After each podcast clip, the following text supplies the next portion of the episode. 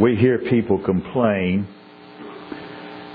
and fuss that they just don't think God's there. That God is an abstract idea. But that God does not have any care or any concern for the individual. When we hear that complaint from people, we're not hearing something new. We're actually hearing something quite old. Sometimes we'll hear people say, well, how could God care for me? How could God guide me? Or how could God have any concern what happens to me? I mean, seriously.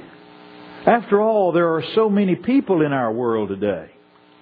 I'm, I'm only one of nearly 6,000 people that live in Center, Texas. I'm only one of almost 330 million people that live in the United States. I'm only one of nearly 8 billion people on this planet. How can God have time to be concerned with just one person like me?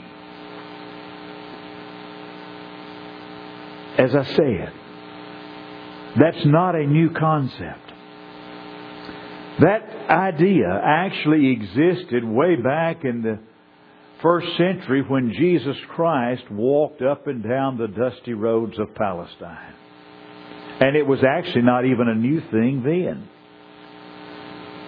People sometimes lament the fact that, well, you know, really and truly, one man or one woman does not really amount to much.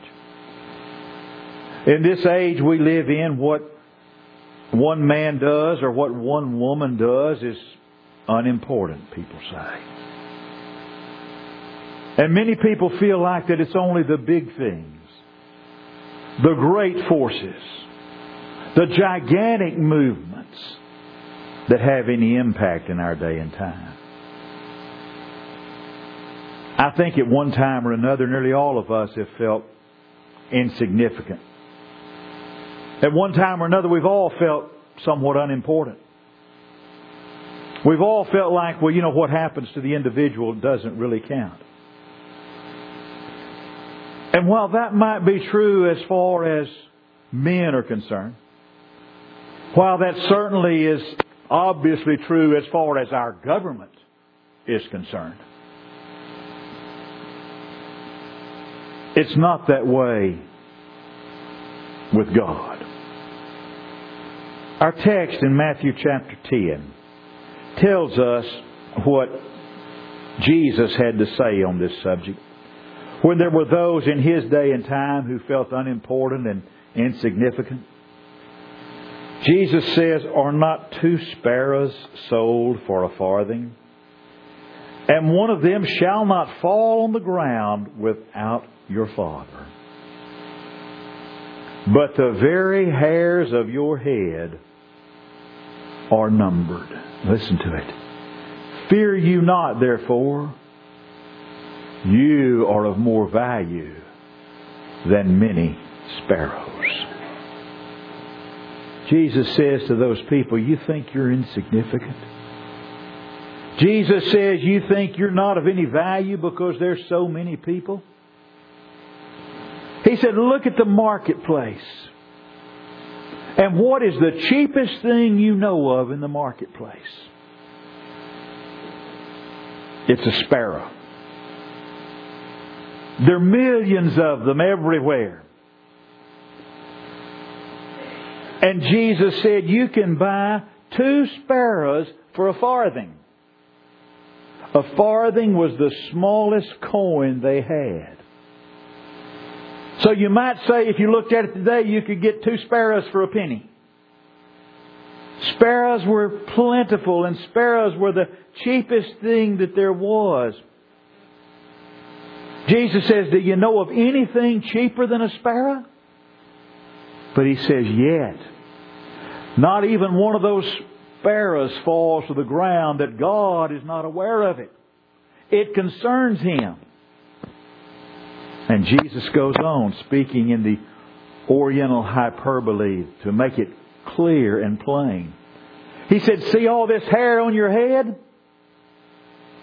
All this hair on your head, Jesus said, is numbered. Now I realize that that's a lot harder with some people than it is with others. I mean, I like to tease my father-in-law that he goes to the barber shop. They don't charge him for a haircut. They're charging him a finder's fee for which hair they're going to cut. But Jesus said the very hairs of your head are numbered. He said that's just how much God cares about you in particular. Those of you that think it doesn't matter. Those who think it doesn't make any difference what you do. Those who think that it's just the great movements that concern God. You just don't know about the complete knowledge of God. Jesus said there isn't a person who gives a cup of cold water to a little child in the name of a disciple who doesn't get his reward for it. You know what? In that far off day and time, people didn't believe Jesus. And there's a lot of folks today that still don't believe him. People just persist in believing that, well, God loves us in general. But God can't love us in particular. God knows us in general, but God can't know us in particular. But He does. God knows me and God knows you. He knows my name. He knows your name. He knows where we live. He knows how many hairs I've got on my head. God has a purpose for every individual on the top side of His green earth.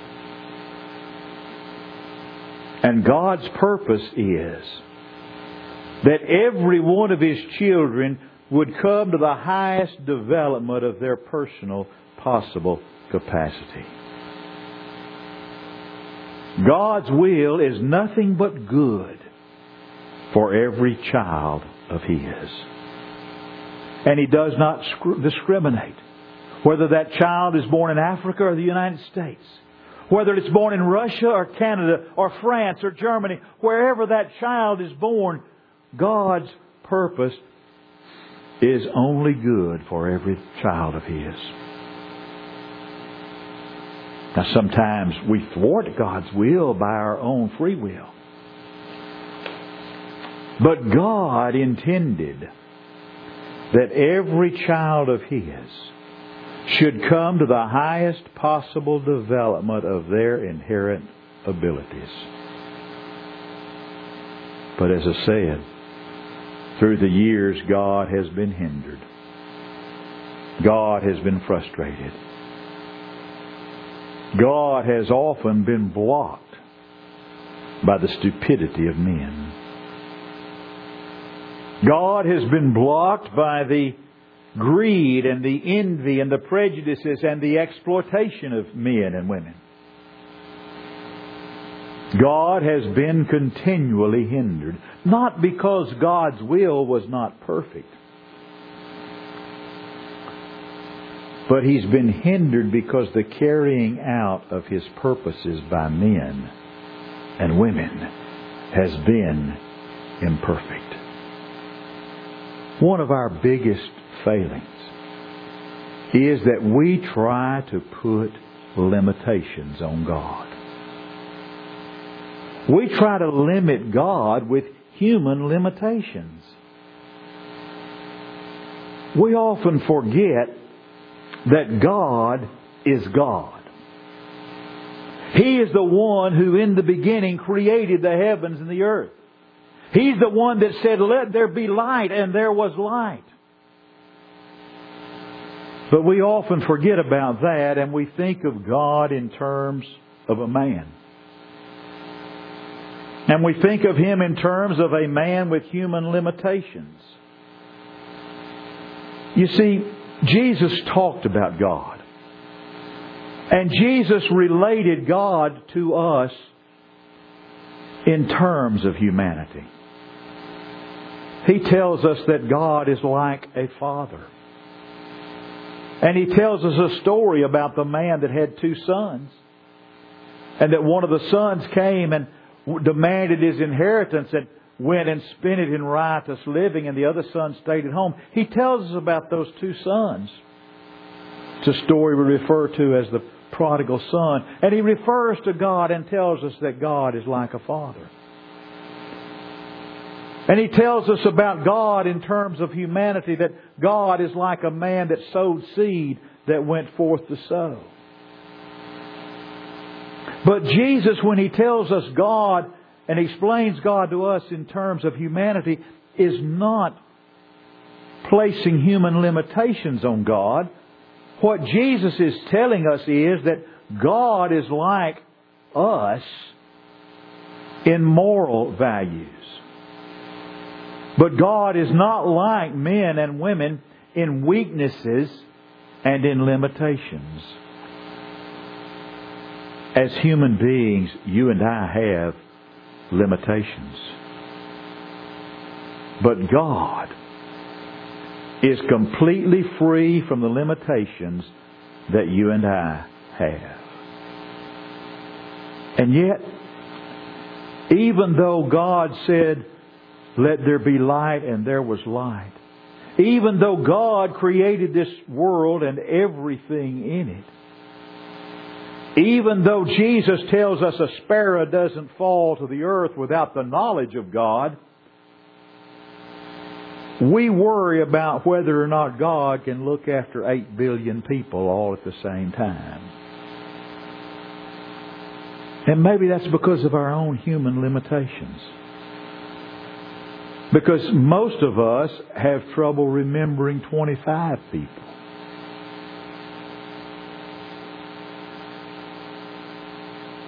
And I were in the grocery store in Marshall the other day, and a guy from three aisles over pulls his mask down, waves, "Hey Tim, how you doing?" "Hey Bud, good to see you. How's everything going for you?" I looked at Norm. I said, "Who is that?" She said, I don't know. I said, Me neither. And then we got closer to him, and an old friend I hadn't seen in years. But how many times have you run into someone, maybe at Walmart or Brookshire's or in the courthouse getting your car registered? Someone you haven't seen in many years? Someone you know quite well and you can't call their name? It's happened to all of us. So we have trouble remembering maybe 25 people. And there's no way we could know just the 6,000 or people that live in Center by name. So if we have that much trouble, and Jesus has described God in terms of humanity sometimes, we've got to figure, well, there's no way that God can know 8 billion people by name. But God does. What we have done is we have allowed ourselves to attribute our limitations to God. But write this down. God does not have those limitations. God is in us, and we are in God. The inspired writer said, In Him we live and move and have our very being. Everything that's happening to us is happening to God, and God knows about it. God is intimately aware of every tragedy. He knows about every heartache. He knows about every joy and every problem that you and I have. God is not subject to our limitations. We get tired. We get fatigued. But God doesn't ever need a five hour energy drink. He's constantly at work. He's constantly on the job.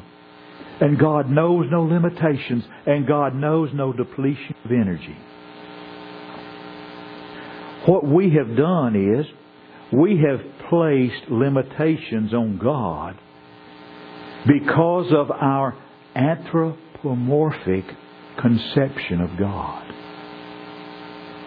Now, I'd like to see a show of hands of how many of you know what anthropomorphic means.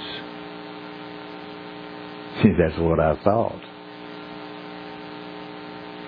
I didn't know either.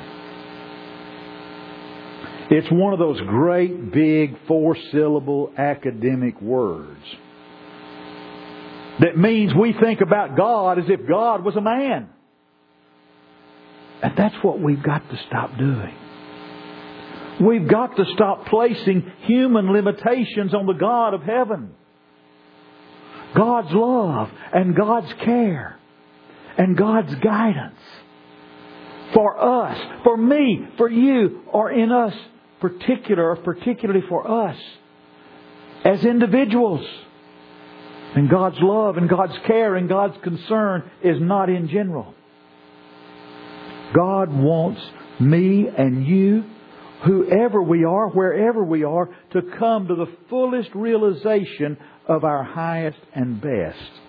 And toward that end, God is constantly at work.